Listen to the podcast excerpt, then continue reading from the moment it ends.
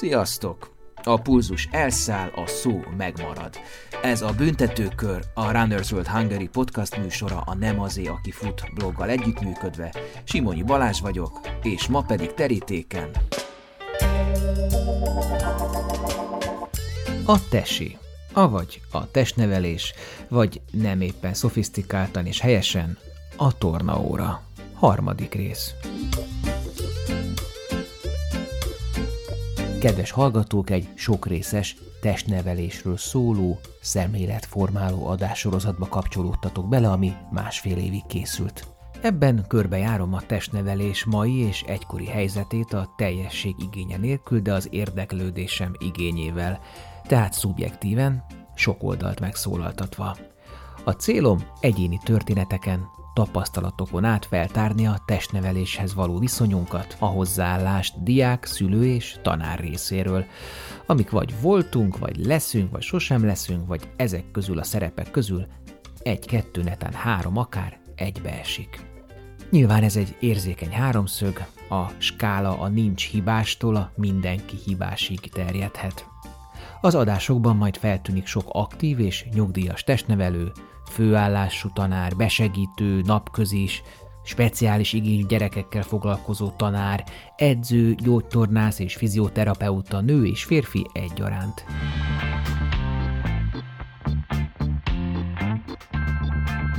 Bárki bárhol kapcsolódik be az adássorozatba, ajánlom figyelmébe a legelső adást, ahol egyfajta összefoglalást adtam azokról a gondolatokról, véleményekről, amelyek kikristályosodtak az elmúlt másfél év során, az interjúk során, de szóról szóra nem kerülnek bele az adásokba.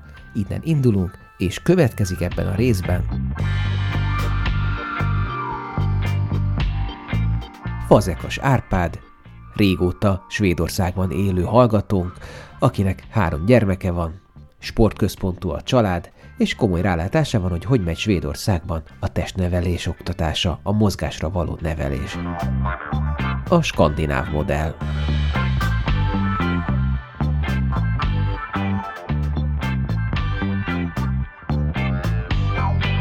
Hát akkor jöjjön minden, amit a tesiről szeretnénk tudni, de nem akartuk vagy nem tudtuk megkérdezni.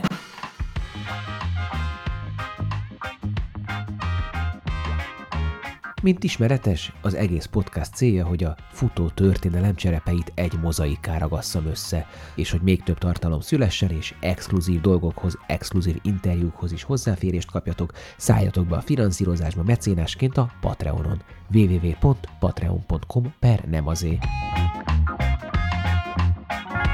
Kövessétek a Facebookon a Nem azé, aki fut blogot, és iratkozzatok fel a streaming platformokon, hogy ne maradjatok le az újdonságokról. Svéd torna, svéd szekrény, vetődik a kapus svéd. Nem folytatom, inkább átadom a szót Fazekas Árpádnak, ráadásul édesanyja, testnevelő tanár Magyarországon, szóval van honnan merítenie, van mit összehasonlítani. Mielőtt előítélnénk, vagy éppen borítékolnánk az összehasonlítás végeredményét, hallgassuk meg Árpádot, akinek ráadásul az egyik közeli szomszédja testnevelő tanár, és az interjú előtt kicsit beleásta magát a témában. Aztán az interjú után küldött nekem egy képet a híres svéd szekrényről, amit ma is használnak az iskolákban, egy nyomdafestéket nem tűrő kommentel. Emlékszem, mikor dobbantó nélkül ugrottuk át, a felső bőrözött szarjába úgy basztam bele a térdem, ahogy soha semmi másba. Szerencsére, ahogy fordultam át rajta, belekapaszkodtam a perembe, és betakart az egész bánatos lófasz úgy, ahogy van. Remélem sörpadot csináltak az összesből. No hát akkor mi a helyzet Svédországban, mi a helyzet a svéd tornával, ahonnan egyébként a tornaterem is Magyarországon a nevét kapta, hiszen korábban ott svéd tornáztak az emberek, így ragadt rá ez a név, amit már nem lehet lemosni, nem hívjuk testnevelőteremnek, az bizony tornaterem marad örökké.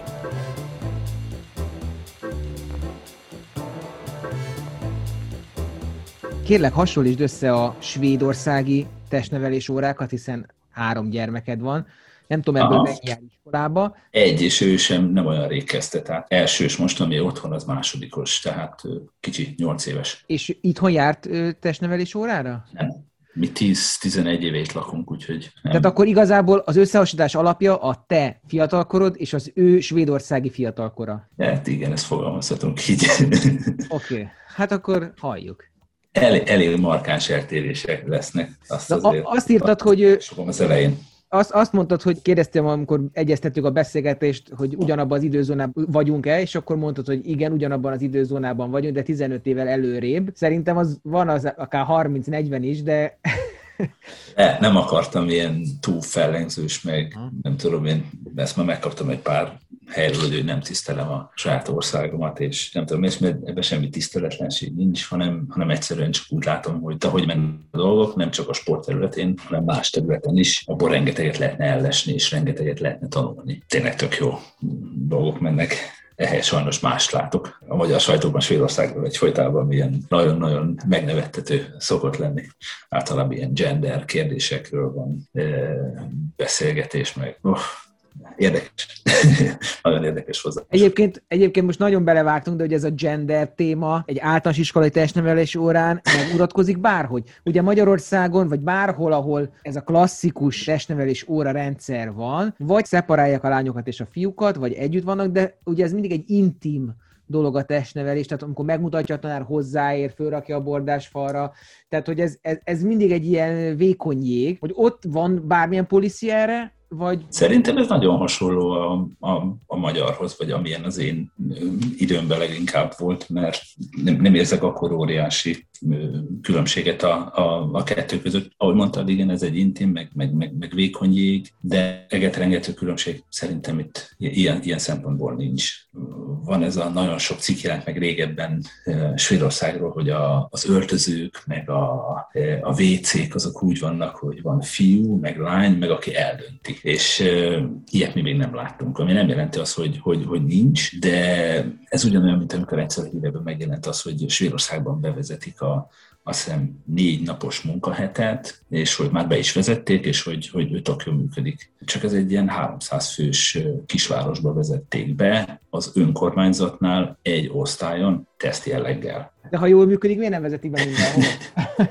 Igen, nem tudom, tudom, nem osztogatnak, hanem fosztogatnak. Na jó, na figyelj! Kérdés az az volt, hogy a hozzáállás, követelményszint, bánásmód és elvárás, illetve cél és osztályzások, hogy, hogy, hogy, hogy ezek szerint hogy alakult a svéd tesi hozzáállás. Mhm. Egy, egy kicsit, vagy egy két-három percen belül szerintem baromi érdekes, egy Na. ilyen nem áttekintést tolnék. Statisztikák, rengeteg statisztika van, a svédek marha jó statisztikában, tényleg mindenről gyűjtnek adatot. A, a statisztikák alapján egy átlagos svédnek két és fél hobbija, sporttal kapcsolatos hobbija van, ami meglehetősen magas szám az európai, európai és világviszonylatban is, és a legutolsó statisztika szerint, ami tök érdekes dolog volt, még azt mondták, hogy 95%-a nagyon pozitívan gondol az e fajta elfoglaltságok felé. Ez megint egy baromi magas szám. És amiért mondtam, hogy történelmi áttekintés szempontjából, onnan kezdeném, hogy a 30-as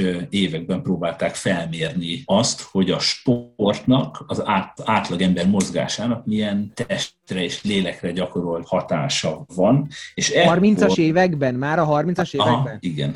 És az 1930-as évek közepén készítettek például egy ilyen úgy lehetne mondani, mint egy ilyen sportvásárt, ahol bemutatták a különböző sportágakat, és ezeket a sportágakat ki is lehetett próbálni. Ez egy ilyen 200, azt hiszem, hogy 250 ezer embert vonzott ez a, ez a kiállítás. Tehát egy, egy, egy óriási számról beszélünk, és akkoriban a politikusok felismerték azt, hogy azok az emberek, akik sportolnak, mozognak, mégpedig olyan kötelékben, hogy ezt, ezt megfe- tehát struktúráltan, megfelelő sűrűséggel, tényleg a hétköznapok részévé teszik, azok az emberek jobban teljesítenek a munkahelyükön is. Tehát abból indultak ki, hogy nekünk, mint politikusoknak időt és energiát kell áldozni arra, hogy az emberek minél többet sportolhassanak. Mert az az ember, aki, aki tényleg mozog, annak az agyi kapacitása is egy sokkal magasabb fokon fog üzemelni, az amikor visszamegy dolgozni,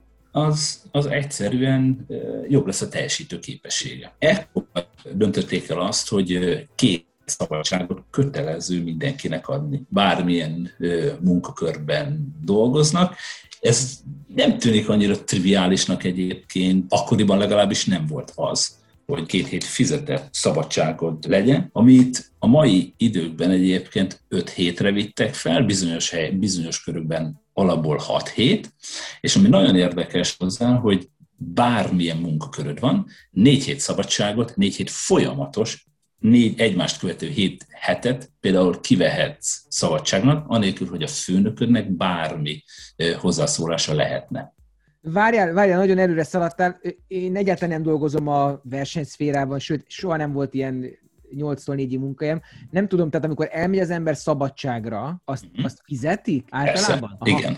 Jó, bocsánat meg a tudatlanságomat, illetve a hallgatók és elnézést, hogy egyáltalán nem vagyok kapcsolatban a realitással. Tehát akkor igazából itt annyiról van szó, hogy Svédországban sokkal többet fizetnek, ugye? Sokkal hosszabb ideig. Pontosan, és ez a négy ez egymást követő hét az, a, az az, amit általában nem engedhet meg én Magyarországon még dolgoztam, nem engedhettem meg magamnak, hogy négy hétre eltűnjek.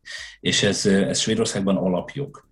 Ami még érdekesebb ennél egyébként, az az, hogy míg te a szabadságodon vagy, tehát kiveszed a, a, a, a szabadságodat, addig te nem a fizetésedet kapod meg, hanem a fizetésednek a 110 valahány százalékát, tehát több pénzt kapsz a szabadságod alatt, mint amúgy a kereseted. Ezt azzal magyarázzák, hogy amikor szabadságon van az ember, akkor, ember akkor többet költ, utazik, nem a Covid idők alatt sajnos, de, de akkor is extra dolgokat végez, és ezzel magasabb fizetést kapnak, ez egy egyszerű adójóváírás formájában csinálják. Viszont, hogyha úgy döntesz, hogy nem veszed ki a szabadságodat, és mondjuk évvégén azt szeretnéd, hogy ezt neked kifizessék, akkor arra egy közel 50%-os büntető adót tesznek. Tehát ezzel is abba az irányba próbálnak téged lökni, vagy terelni, hogy minél több szabadságot vegyél ki, minél jobban kipihent és minél jobban teljesítő ember legyél a munkahelyeden. Tehát akkor itt ilyen, ilyen nincs, hogy ilyen workaholic, tehát a, a munkamániások ne Svédországba menjenek. Szerintem vannak itt is, meg, tehát én is, én is meglehetősen sokat dolgozok. Multinál dolgozom, mondanám, hogy alapvető követelmény a, a, a nem kevés dolgozás, de le tudok állni. Tehát van, olyan, van lehetőségem arra, hogy én tényleg teljesen kikapcsolódjak. És... ugye ez tényleg úgy van, hogy a, a, és Svédországról hallottam, hogy meg Norvégia, szóval ezek a skandináv országok, hogy bármi van ötkor, ő egyszerűen feláll. És aki ott marad tovább, azt hülyének nézik. Ez nem igaz, én azt mondom, hogy négykor.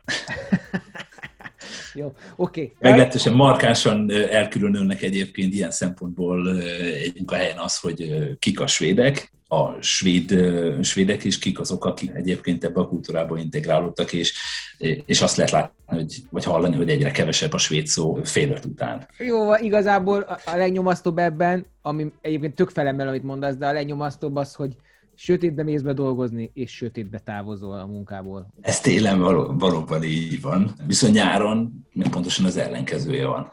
Tehát ugye ott meg majdnem nem megy le a nap. Tehát az meg egy, az meg egy fantasztikus élmény. Ah, tényleg, igen. Na de várjál. Tehát is, jó, is tehát akkor visszatérve oda, hogy bátorítják azt, sőt, támogatják azt, hogy te vedd ki a szabadságodat, ezt felemelt összeggel honorálják, azt nem honorálják, hogyha nem veszed ki, pontosabban ugye Sőt, bűn, büntetik hát lényegében. Fizetni, igen, de ez hogy jön az egész testnevelés témához? Úgy jön, ez hogy, a... hogy a tudatosság, úgy jön, hogy fontos az, hogy mondjuk ők rekreálódjanak, ezt már az iskolából Pontosan. hozzák magukkal? Pontosan. Pontosan, tehát ez, ez a legfőbb cél, és ezért is indítottam ezt a beszélgetést egyébként ilyen messziről, hogy a, hogy a 30-as években már felismerték ezt, a, ezt az összefüggést a sport és a teljesítmény relációjában. Azt is hozzá kell tenni egyébként, hogy Európa alapvetően sajnos lustul talán, kevesebbet sportolnak az átlagosan az emberek, illetve egy meglehetősen nagy fölösleg keletkezik általában az embereken. Emiatt az utóbbi időben, 2019-ben felemelték például az iskolai testnevelés óráknak a, a, számát, mégpedig elég drasztikusan. Tényleg? Mennyire? Mennyiről mennyire? Ez úgy működik, én az általános iskolás rendszert néztem meg, ez a Log study az, ami a nulladik osztálytól a harmadik osztályig van, tehát négy évet ölel fel. Itt egy éves szinten 140 tesi órájuk van a gyerekeknek, ami három és fél óra per hétre jön ki. Az nem olyan sok, mert a Magyarországon van a mindennapos testnevelés, ugye? Igen. A negyedik és hatodik osztály között ezt felemelték 180 ö, órára, ez négy és fél óra per hét, ez, ez 20 órával több, mint ami előtte volt, és az egyre magasabb korosztály, tehát a, a hetediktől kilencedik korosztályt emelték meg brutálisan, 80 órával, ez pedig így már 280 órára jön ki, ami, ami, ami több is, mint a egy tesi óra per nap. Mi ebből a klasszikus tesi? Ugye Magyarországon van egy ilyen elterjedt szó, ami az egésznek az alapja, eleve ugye a 20-as, 30-as évekből eredeztetődik, ha ez magyarul volt ez a mondat, a svéd torna. Innen jön a svéd szekrény, stb. Tehát, hogy, hogy nagyon sokat vettünk át Svédországból módszereket, eszközöket.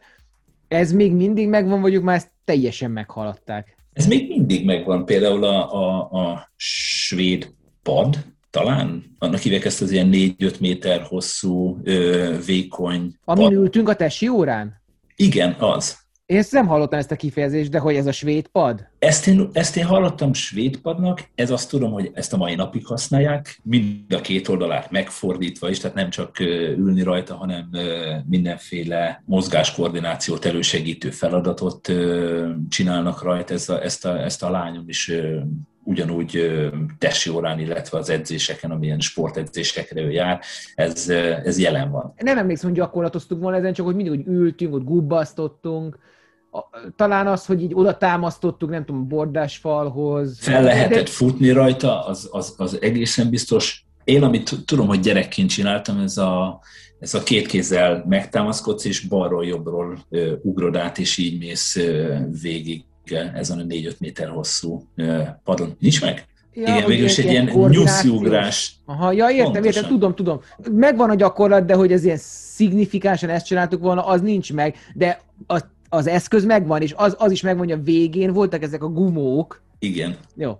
Tehát van ez a svéd pad, igen. Ez, ez a továbbiakban is megvan itt Svédországban, és hát legalábbis ugyanúgy úgy használják, mint, mint gyerekkorunkban. Ezt nem, ezt nem, nem haladta meg a, a, a tudomány. Amiben, amiben más, hogy más szemlélettel áll a testneveléshez, amennyire én érzem, meg amennyire nekem rálátásom erre van, ezt testnevelés és egészség tudománynak hívják svédül. Idrot, az, az, az, az a testnevelés és health tehát a health az angol egészség szóból ered, és bevezettek olyan órákat is, amikor nem mozognak, hanem lexikális tudást próbálnak átvenni, illetve vennek a, a mozgáskultúrának a tudományos hátterét. Nem gyerekkorban, de ugye beszélnek például a pulzosról, illetve a mozgással kapcsolatos összefüggésekről, illetve természetesen az étrendről. Tehát van elméleti testnevelés. Így van, igen. De már elsőben is? Nem, elsőben még nincs, azt hiszem, hogy ez egy, ebben nem vagyok egészen biztos, de ez, ez, ez talán felső osztályba, de már az általános iskola szintjén megjelenik. Te is, hogy hívják oda a svédek a testnevelést? Idrott. Idrott och hälsa. Az idrott az, az testnevelést jelent lényegében, a helsza pedig ugye egészséget új hozzáállás az elméleti oktatás, és fogalmazunk úgy, hogy gyerekcipőbe jár, és nem a legpozitívabbak a visszajelzések gyerek oldalról egyelőre még. Természetesen ők inkább mozogni szeretnének. Egyébként ennek tök szimpatikus neve van. Tök, hogy belevették ezt, hogy egészség. Én is úgy gondolom, mert ez a kettő ennek leginkább kéz a kézben kellene járnia. Ez mondjuk az egészséges, ugye az egészséges hozzátartozik alapvetően az egészséges táplálkozás is, ami itt a svédeknél egy egészen magas szinten van érzésem szerint ugye a halfogyasztás sokkal magasabb, mint szinte bárhol Európában. A vegánságnak, a, a, vegánoknak az arányára nincsen statisztikám, de az is egy kiugróan magas. Rengeteg étteremben, hogyha jár az ember, akkor javarészt tényleg salátákkal találkozol, és az ember baromi egyszerűen hozzászokik ehhez, és egy idő után ő is ezt kívánja. A lányoddal szoktál erről beszélni? Bocs, lányod vagy fiad? Lányom, három lányom van. Ő mit mesél az órákról? Ami nagyon fontos nekik, főleg ebben a korban, az, hogy megszeressék a sportot.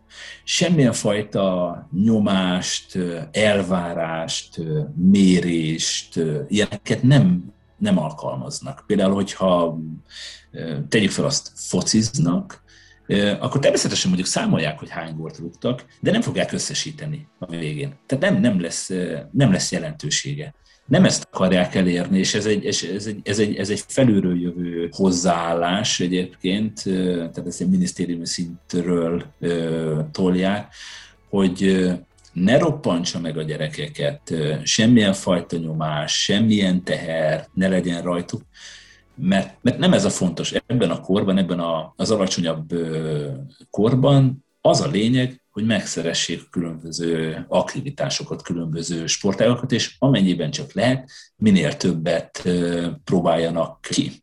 Mennyi mindent? Mond, mond a skálát, hogy honnan, hova terjed. Erről, erről, erről olvastam kicsit, mert például az én lányom is jár sielni, focira, tájfutás, tehát ez már úszni, és akkor még vannak ö, futóedzései, amikor, amikor, amikor nem ö, sielhet. És ő 7 éves most, nem sokára 8. És ezekre viszik, vagy magától megy, vagy kérik, hogy menjen? Szülői nyomás te, nem. Igazság szerint szerintem itt simán normakövetésről van szó. Volt olyan, hogy például kettő vagy három évvel ezelőtt futóversenyre mentem, három éve, akkor a lányom ugye még csak öt éves volt, Stockholm maraton, aminek volt mini maraton része is. Egy 1,2 kilométeres futóverseny, aminek a befutója egyébként a, az olimpiai stadionban van, tehát egy ilyen fantasztikus millió. Az, az 1,2 kilométeren frissítőpont volt a gyerekeknek 4-500 méter után. Zseniális egyébként. Nem tudom megmondani, hogy, hogy, hogy mennyien voltak ott, mennyien vettek részt ezen a, ezen a gyerekfutáson, ránézésre rengetegen. Másnap, amikor bement az óvodába, az óvodai csoportjában 14-en vannak, és kettő gyerek viselt Stockholm mini maratonos pólót. Tehát, hogy arányaiban mondjuk minden hetedik óvodás elment, ezzel azt akarod mondani?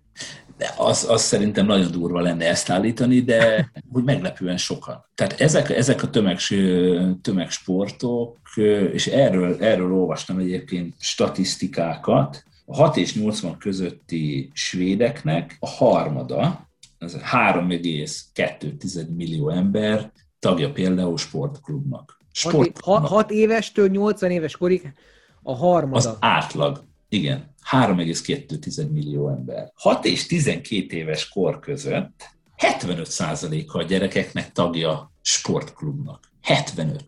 Mit kínál egy sportklubot? Alapvetően megfogalmaztad az, az egyik prioritását, ez az összetartozást. Erről küldtem is neked egy, egy e-mailt, nem tudom, az volt-e lehetőség. Láttam, igen, de mondd el a műsorba, tehát, hogy küldtél nekem egy pólót, amit a gyermeked viselt, ez az ő, sí, az ő sí, sí klubjuknak a meze, amin a hashtageken négy szó van feltüntetve, ez a boldogság, a büszkeség, biztonság és az összetartozás.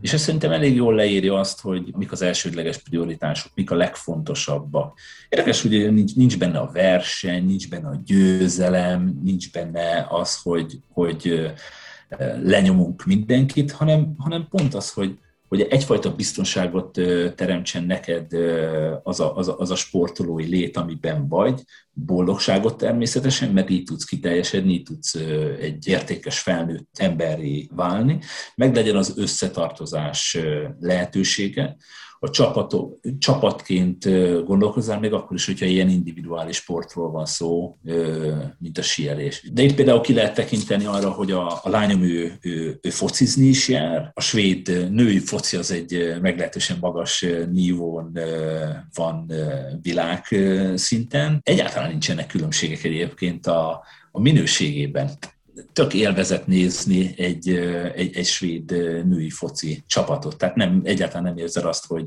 hogy bármilyen módon le lennének maradva kvalitásban, tudásban, gyorsaságban a férfiaktól.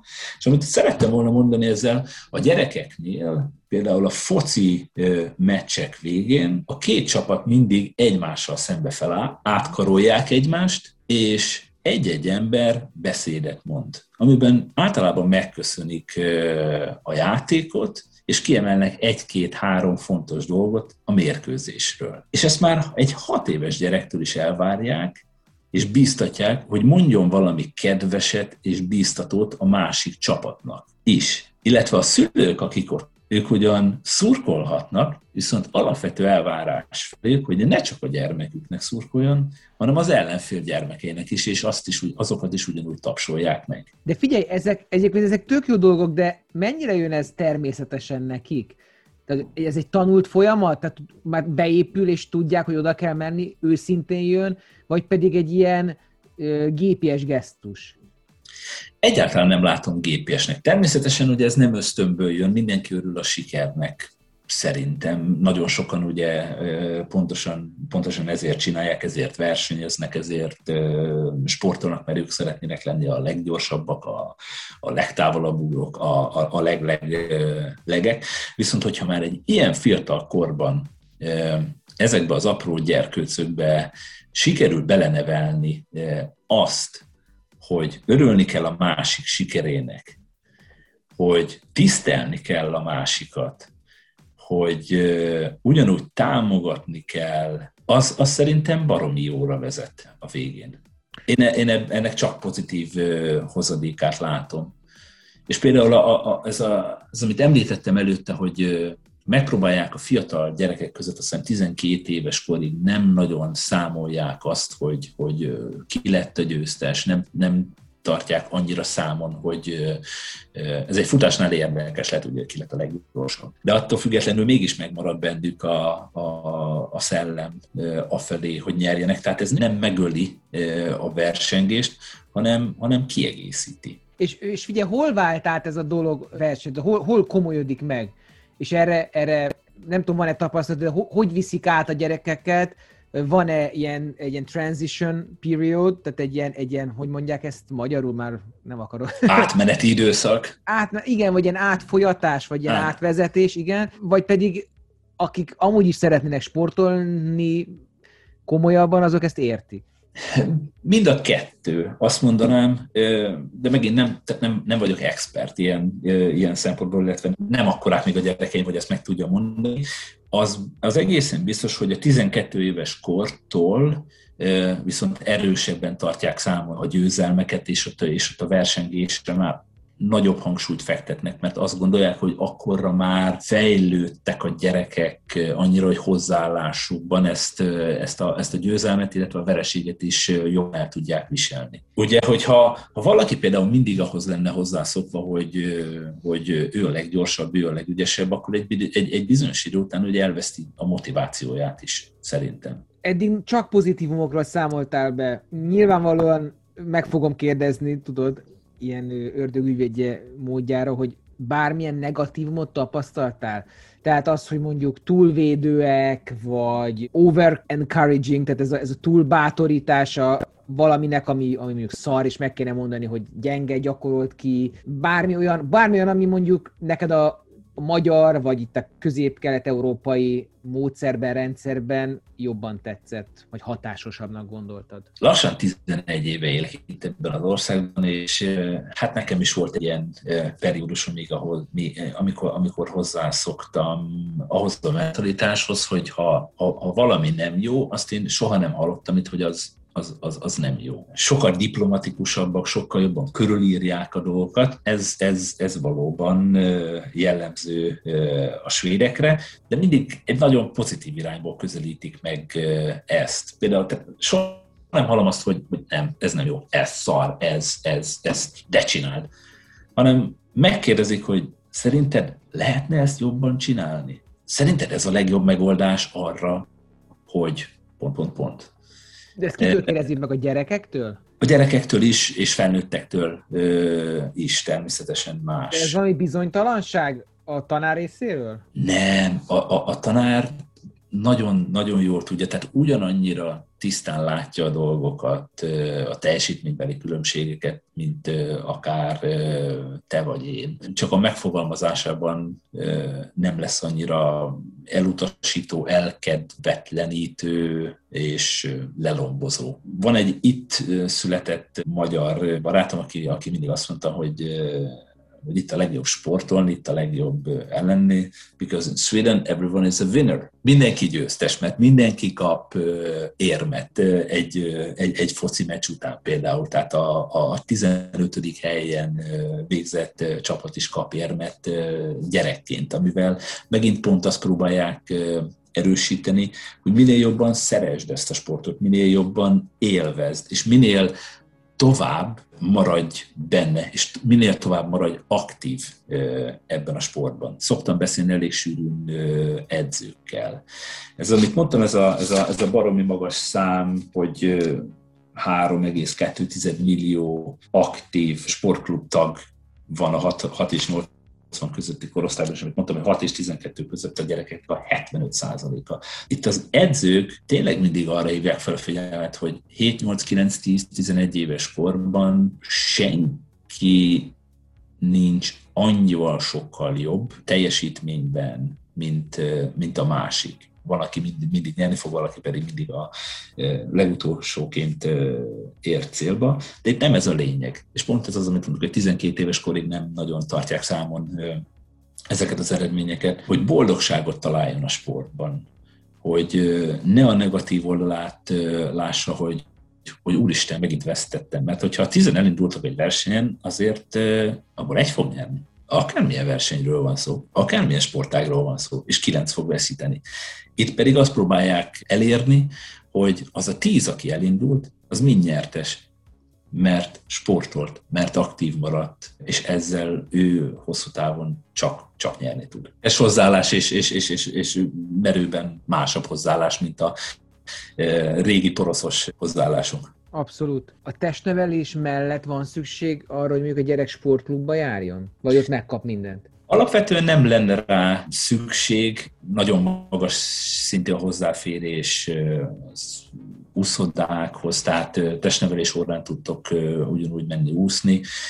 Baromi érdekes egyébként még hozzátenni, ez, ez is fiatalabb korban kezdődik, már óvodában. Például az, az én középső lányom, ő négy éves, nem sokára öt, és ő egy űroxkür óvodába jár, ami azt jelenti, hogy minden körülmények között kint vannak. Ha mínusz 20 fok van, és havazik, ők akkor is egész nap kint vannak.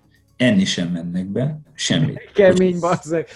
Jézusom. Várj, és mit jelent az, az hogy, amit mondtad, az Irox kül? Ez mit jelent? Az azt jelenti, hogy in all weather conditions, tehát, hogy minden időjárási körülmények között. De te direkt ilyenbe irattad? Tehát kíváncsi volt, hogy hogy bírja a gyűrődést? Ez egy elég megszokott. Nem tudom megmondani, hogy hány iskolából, vagy hány óvodából mennyi ilyen, de nagyon magas arányú. Csak itt a környékemen tudok, tudok több ilyen óvodát. Én azt hallottam, hogy, hogy ilyen, ilyen bölcsödébe van az, hogy tök mindegy, hogy mi van, kirakják aludni a gyerekeket mínusz 20 fokba is, bebugyolálva. De ilyen, ilyen óvodáról nem hallottam, de végig logikus, hogy van ilyen. Akkor étlen szomjan a gyerekek kint nyomják sötétbe, hóban, mint valami ilyen túlélő filmben? Pontosan, és baromira élvezik. Van egy svéd mondás, hogy nincsen rossz idő, csak rosszul megválasztott ruha. De van ilyen a futásban is, hogy nincs alulöltözött, hogy is van? Nincs rossz idő, csak alulöltözött futó, azt hiszem ez a... Igen, igen, ez, ez nagyon hasonlít hozzá. Tehát ők télen, nyáron, a, a nagy melegben, a, a legnagyobb hidegben is kint vannak, és ami óriási hozadéka például ennek, kettőt látok, például erdőbe járnak egyfolytában. Olyan helyekről ugrálnak le, hogy egészen biztos egy, egy, egy otthoni óvónéni azt mondaná, hogy úristen, ezt el kell zárni, ide, ide gyerekek nem lehetnek, ez, ez annyira balesetveszélyes, hogy, hogy csak na ők pedig ott ugrálnak, és, és sétálnak, és Mindemellett, ami a legjobb, tanulnak az élő világról, a természetről, és próbálják befűzni őket, hogy minél közelebb kerüljenek a természethez. Uh-huh. Ami meglehetősen magas hatásokkal működik. A kislányom valamelyik nap jöttünk haza, és mondta nekem, hogy ez, ez, ez milyen madár, és hogy ez hím. Én nem tudtam, hogy az milyen madár, sem hogy hím vagy nőstény. És mondom, négy éves. Már itt, itt elkezdődik, ez, ez, ez szorosan összefügg egyébként későbbiekben a, a, a sport szeretetével is, hogy ugye aki kint van a természetben, az valamilyen aktivitást végül el fog kezdeni. Meg itt azért el kell ütni az időt télen, a nagy, nagy sötétben is. Augusztusban kezdődnek az óvodák, egy picit hamarabb, mint, mint Magyarországon. Azt hiszem, hogy január végén volt a, a kislányom csoportjából az első betegség, aki első gyerek, aki hiányzott abban a tanévben egyenes összefüggés látsz a között, hogy mozognak, meg sokat vannak kínzolt körülmények között, és hogy egészséges. Pontosan. Én csak, csak erre egyébként fogni.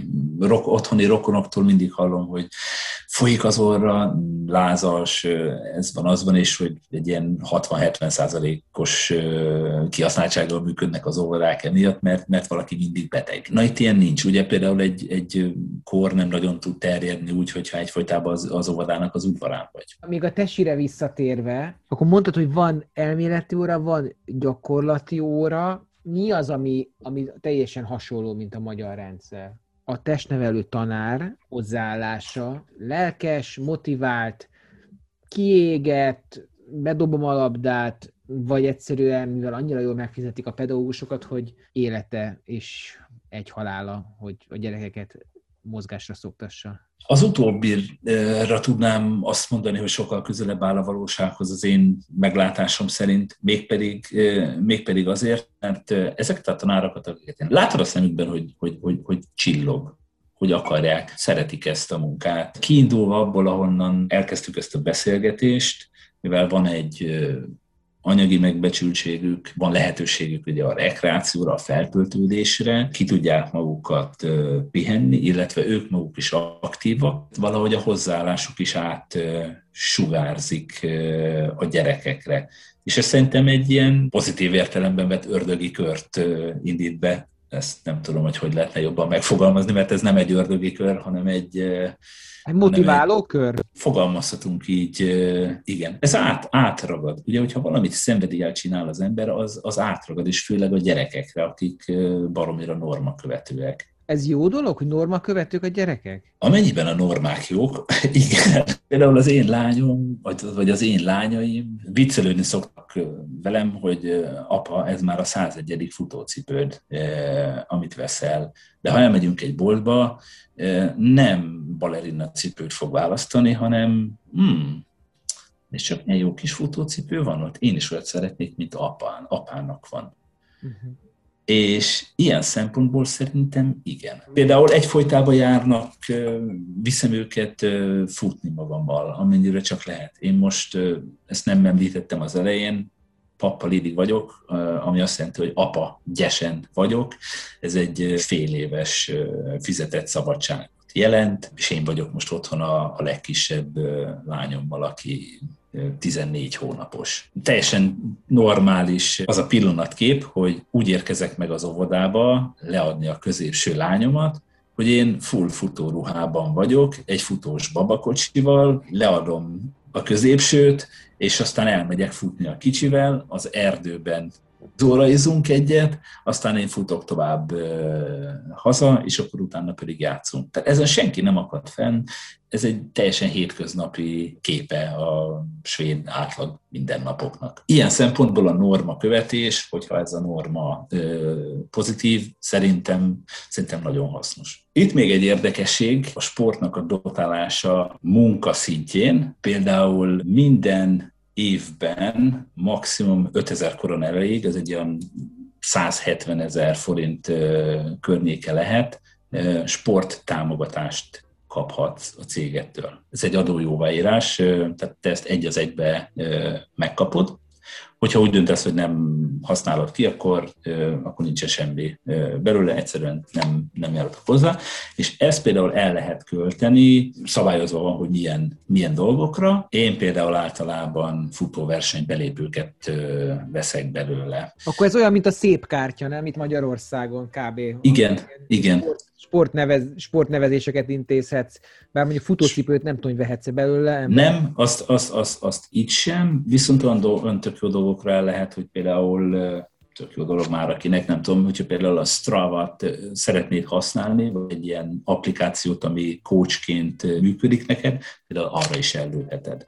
Nagyon érdekes. Ez belőle síbérletet, ez elég úgy golfozhat. Legtöbben általában egy úszoda belépőre lövik el, illetve konditeremnek a bérletére. Nem láttam még pocakos tesi tanárt ezt el tudom mondani. Magyarországon sajnos nagyon sok olyan testnevelés tanárral találkoztam, akinek a, a sport csak egy ilyen nagyon mellékes dolog volt, kellett egy másik dolgot még tanítania, és akkor megkapta a testnevelést, de nem volt meg hozzá sem a kvalitása, illetve semmilyen motivációja. Itt azt látom, hogy azok az eleve nagyon sportos emberek tanítanak, akik még mellettük a szabad idejében is nagyon keményen sportolnak. Ez, hogy ez így van-e még mindig, azt, azt nem tudom, ez az én gyerekkori példám. Ami még nagy különbség, hogy a tárgyi feltételei ugye a sportolásnak sokkal jobban elérhetőek talán itt. Értem ez alatt, hogy nagyon jó minőségű pályák vannak, nagyon nagy számban, legyen szó bármilyen sportról, nagyon jól felszerelt tesi tornatermek vannak. Csak itt tőlünk pár száz méterre van 8-10 futballpálya, atletika pálya, súlydobó, gerelyhajító, szinte bármi. Tehát, hogyha ha, ha, ha van valami fajta indítatásod kipróbálni egyfajta sportágot, nem lesz olyan jellegű akadály, hogy azt te ne tud hol csinálni. Te hogy élted meg a tesi gyerekkorodban? Én kézilabdáztam egy 15-18 évet, én nagyon-nagyon szerettem, és mindig sokat ugrándoztam, és, és, és nagy mozgásigényű gyermek voltam. Én a hajdúságból származom, vidékről. Az, hogy a grundon focizol, és nem egy lakótelepen vagy, mert mifelé nincs lakótelep, ez, ez, ez, ez alap volt. Baromi pozitív élményeim vannak ebből az időből. Mindenhova biciklivel ment az ember, egyfolytában mozgásba volt, és és ugye még nem voltak ezek a kütyük, meg ilyenek, valahogy sokkal jobban kattant rá az ember különböző sportokra, mint talán manapság. Nem aprózódik el úgy a figyelme. Te Pesti voltál vagy? Vagy, nem, vagy vidéki? Vidéki voltam, illetve Pesten is értem. Ilyen hibrid hibrid megoldásban részesültem, de alapvetően a gyermekkoromat azt, azt vidéken a hajdúságban töltöttem. Én is bicikliztem gyerekom, de az, hogy mindenhol biciklivel jártunk volna, azt, azt nem mondanám. Azért ez vagy ne. történt, vagy Budapest? Vagy, uh, nem, ez, ez vidéken volt. Én, én nem tudtam olyan helyet, ahol ne biciklivel mentem volna a, a, a városban. A kevesek közé tartozol, akinek pozitív visszatekintése a tesi órákra.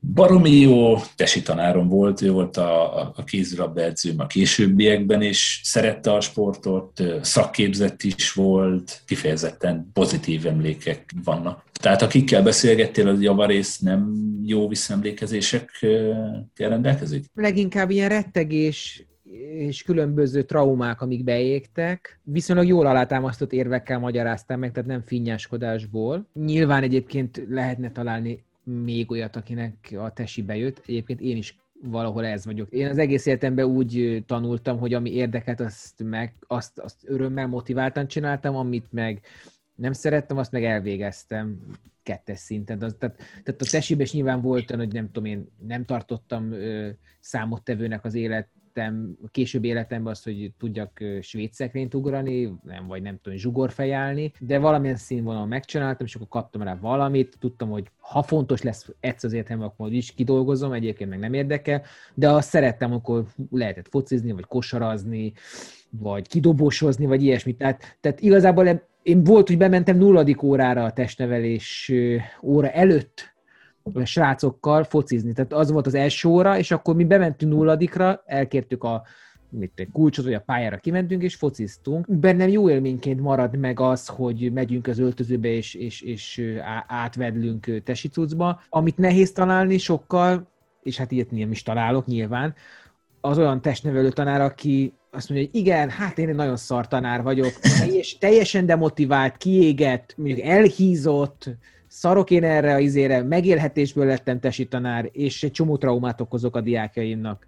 Tehát ilyet nyilván nem tudok találni, de ha hirdetést adnék föl, akkor sem, szerintem. Tehát nem. hallomásból lehet. Igen, de szerintem mindenki találkozott ezzel a tesi tanárral, vagy ezzel a, ezzel, ezzel a típussal. Nálunk azt fejelték még meg, amikor a tesi tanár kirúgott egy, egy focilabdát, hogy focizzatok, és szertárban pedig hallottad a sör sziszenését ahogy bontotta, tehát e, ilyet is láttam. Teszem hozzá, nem él már, e, nem is véletlen. Volt olyan, hogy például én, én, én vettem, vagy kaptam, nem is tudom, tud ezt a, azt az ugró lécet, amit ki kell petszinteni az ujjaddal, és akkor az a súlypont emelkedésedet vizsgálja. Tehát, igen, igen, igen. Be van itt lécenként, nem tudom, centizve, és akkor ahol megpöccinted, az a legmagasabb pozíció. Vannak ezek a klasszik cuccok, annyi nyomasztás nekem is volt annak idején, hogy tehát már akkor is porosnak éreztem ezeket a cuccokat, amivel dolgoztunk, amikkel dolgoztunk, hát még ma, tehát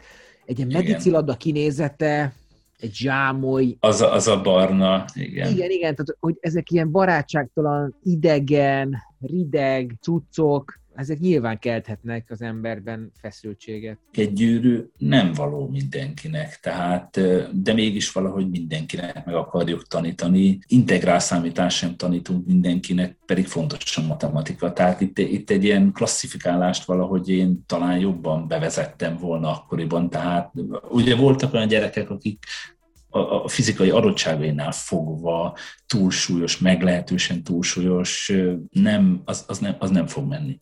Megprób- Na várj, akkor arról mesél, hogy túlsúlyos gyerek van a iskolákban, látsz kövér gyereket? Nagyon nem jellemző. Az utcakép az, az, az, az, az nem ezt sugalja. Természetesen itt is vannak túlsúlyos gyerekek. Azt lehet mondani, anélkül, hogy bármifajta negatív megjegyzést tennék bármilyen nációról is, hogy általában nem ezek a gyerekek nem szőkék és nem kék szemük van. Nem a svédekből kerülnek ki általában a túlsúlyosabb gyerekek, hanem, hanem teljesen más nációkból. De azt is hozzá kell tenni egyébként, hogy itt Svédországban annyira nyomasztó látni a rengeteg sportoló embert, hogyha valaki nem sportol, egy, egy idő után nagyon rosszul érzi szerintem magát. Kínos? Igen. A svédek valahogy nem a leg meglehetősen zárkózottak, nem nehezen nyílnak meg. Az időjárásról bármikor lehet tök jókat velük beszélni, ugye, ami nem túl változatos errefelé, és a sportról. Ezt órák hosszat lehet majdnem bármilyen svédelen. Én a, a munkahelyeimen tényleg azt tapasztaltam, hogy a, annyira magas százalékban sportolnak magas szinten emberek, hogyha te nem csinálod, akkor te tényleg egy ilyen rossz érzés lesz benned. Hát ez a norma, amit, amit említettem. Az olyan fajta nyomás rajtad, ami kikényszerítődött ezáltal, hogy, hogy, hogy mindig találkozol velük. Hogy, ez a csoportnyomás, csak, csak nem hülyeségekre nyomják őket, hanem, hanem pozitív dolgokra, legalábbis mi szerintünk pozitív dolgokra. Ugye? Igen, Nekem volt olyan projektmenedzserem például, aki most tolta a maraton vekkát, ez a, ez a maraton hét, minden héten, minden nap futott azon a héten egy maratont. Ez mi? Ez valami svéd kihívás, valami tipikus svéd dolog? Nem, ez csak, ez csak ő, ő kitalálta. Most ezen a héten pedig hölgy méter vekkát csinálja, az ami azt jelenti, hogy emelkedés, tehát ez a high meter week minden nap legalább 2000 méter emelkedést visz bele a futás, visszafutásába. 55-57 éves. Tehát akkor csinált egy 280-as hetet? Igen. És ez... De ez, ez, ez, ez teljesen normális, tehát hogy abnormális, de teljesen normális. Tehát ő ezzel nem egy ilyen hű, de nagyon fura gyerek vagy te, hanem én, én tudok mondani az előző munkahelyemről 40 embert legalább, aki, aki mindig készül a maratonra. 40-et? Igen, annyit legalább. Ott a, ott a Stockholm maraton például várólistás? Azonnal betelik? Mekkora a mezőny? Nem, nem, mert azt hiszem, hogy ez az egyik legnagyobb maraton Európában talán létszámát tekintve. Azt hiszem, hogy na- nagyon-nagyon-nagyon sokan indulhatnak azon. Van azt hiszem, igen, most elmaradt, most volták át ö, októberre. Szerintem nem telik be ö, nagyon hirtelen, de rengeteg futóversenyt tudok neked mondani, ami, ami, amihez tényleg úgy kell leülni, hogy 12.00-kor nyitják, és 12.01-kor nincs. Tehát egy perc múlva nincs szabad hely. Ez, amit említettem, ez a svéd klasszikusoknak tagja, ez a Leading Loppet, ez például tipikusan egy, tipikusan egy ilyen, hogy ott kell tényleg ülni és frissíteni, és viszont mondjuk az ország nagy, ugye, tehát a, a földrajzi, tehát tényleg óriási. Most voltunk sielni, úgyhogy a GPS-be beírtam a, a helynek a, a koordinátáit, és rámentem az autópályára, és annyit írt, hogy és 585 km múlva forduljon balra. egyenes út vezet oda? Aha. Nem, tovább kell, vagy tehát onnan még kellett menni egy kicsit, de tényleg 585 km múlva forduljon balra. Le is fényképeztem, elküldtem a haveroknak, hogy de te hogy síelsz egy, a gyereket a két éves, azt mondtad? Egy éves, négy éves és nyolc. nyolc. Igen. És akkor egy éves így a hátadra veszed, vagy, vagy, vagy nem síel? Igen. Igen, ilyen túra hátizsákba beültetni. Hát az a legviccesebb, hogy a, a 7-8 éves ő megy elől, off-piste, tényleg árkombókron, a, a középső négy éves, őt pedig egy ilyen hámmal megy előttem, és hogyha rossz helyre menne, akkor húzom vissza, és engedem. Tehát igen. Igen, még lehet, hogy jobb lenne mondjuk több évvel később beszélgetnünk, ha több tapasztalatod van egy a tesi kapcsán, a gyerekek testnevelése kapcsán.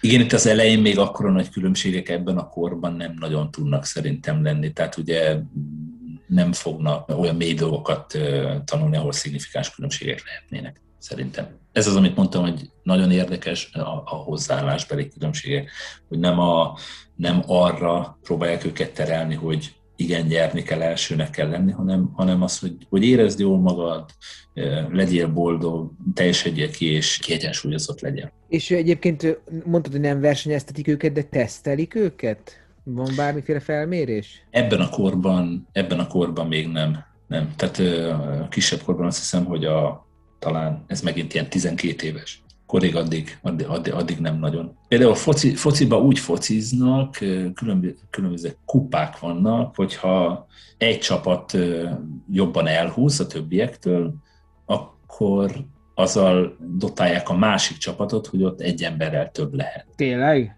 Ez Igen. Egy... És ez, ez 12 éves korig ez így, ez így megy. Emiatt, emiatt nem lesznek olyan nagy különbségek, illetve minden kiegyenlítődik. Fiúk, lányok együtt tornáznak? Igen, de nem egy helyen öltöznek.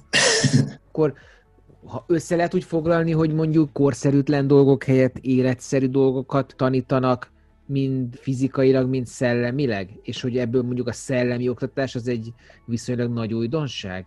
Tehát amikor konkrétan nem az, hogy a tanár két fizikai tevékenység között magyaráz valamit, hanem egy, egy szellemi óra szentelődik a pulzusnak, a étkezésnek, a szabályoknak, ilyesmi? Igen, ez szerintem egy elég, elég jó kis összefoglalója annak, ami, ami, ahogy én látom legalábbis ezt az oktatást. Volt egy statisztika, ami, amit így felírtam, ami, ami tök érdekes volt, hogy azok az emberek például Svédországban, akik bármilyen klubnak tagjai, plusz edzőtermi bérlettel rendelkeznek, az, az 56 százalék Svédországban. És az EU átlag 23. Tehát ebből szerintem nagyon látszik, hogy, hogy mennyivel, mennyivel aktívabb országról van szó, mint, mint a többi európai átlagország. Svájc előzi meg egyedül Svédországot Európában, nem Európai Uniós tag. Akkor húzzák fölfelé az átlagot. Elég rendesen, igen. Jó. Hát ez csak, egy, ez csak egy ilyen tök érdekesség.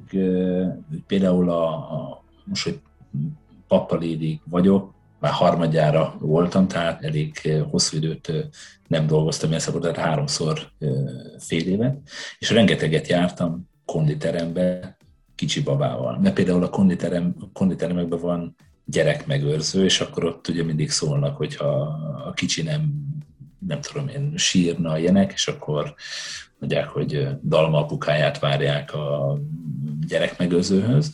De nem is ezt akartam mondani, mert ilyen teljesen fura órákba jártam oda, ugye munkaidőben, míg mások dolgoztak, tehát ilyen 9 és mondjuk 11 óra fele, és ami nagyon nagy különbség volt a magyarországi edzőtermekkel ellentétben, hogy tele volt a szenior korosztály tagjaival a konditerem. Tehát ebben, a, ebben az időben rengetegen mennek le 60 és 70 felett is a konditerembe. Tehát, hogy sokkal hosszabb ideje maradnak, maradnak aktívak.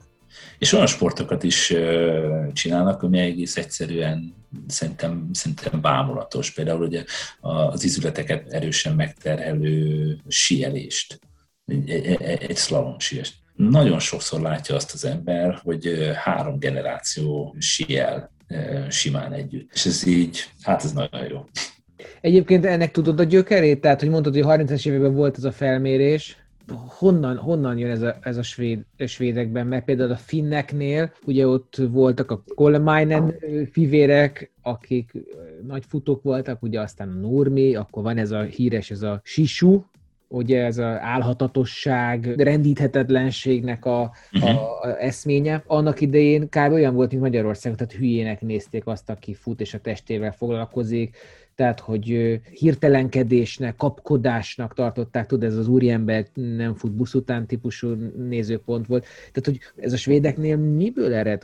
Hogy, hogy kezdődött ez az egész szabadidős sport, vagy e, ennek a szemlet? Tudsz erre bármit? Nem, nem muszáj. Teóriám van. Földrajzi elhelyezkedés az nagyon sokat jelent. Itt ebben az országban, pont amiatt, hogy a klíma ilyen, itt, itt, itt mindenért sokat kell tenni kaparni kell, és, és, és, és csinálni kell. Itt nem tudsz belekényelmesedni abba, hogy, hogy a, a, a tengerparton napozol, mert ilyen nem lesz, mint például egy mediterrán országban talán jobban van az, hogy elkényelmesedik az ember.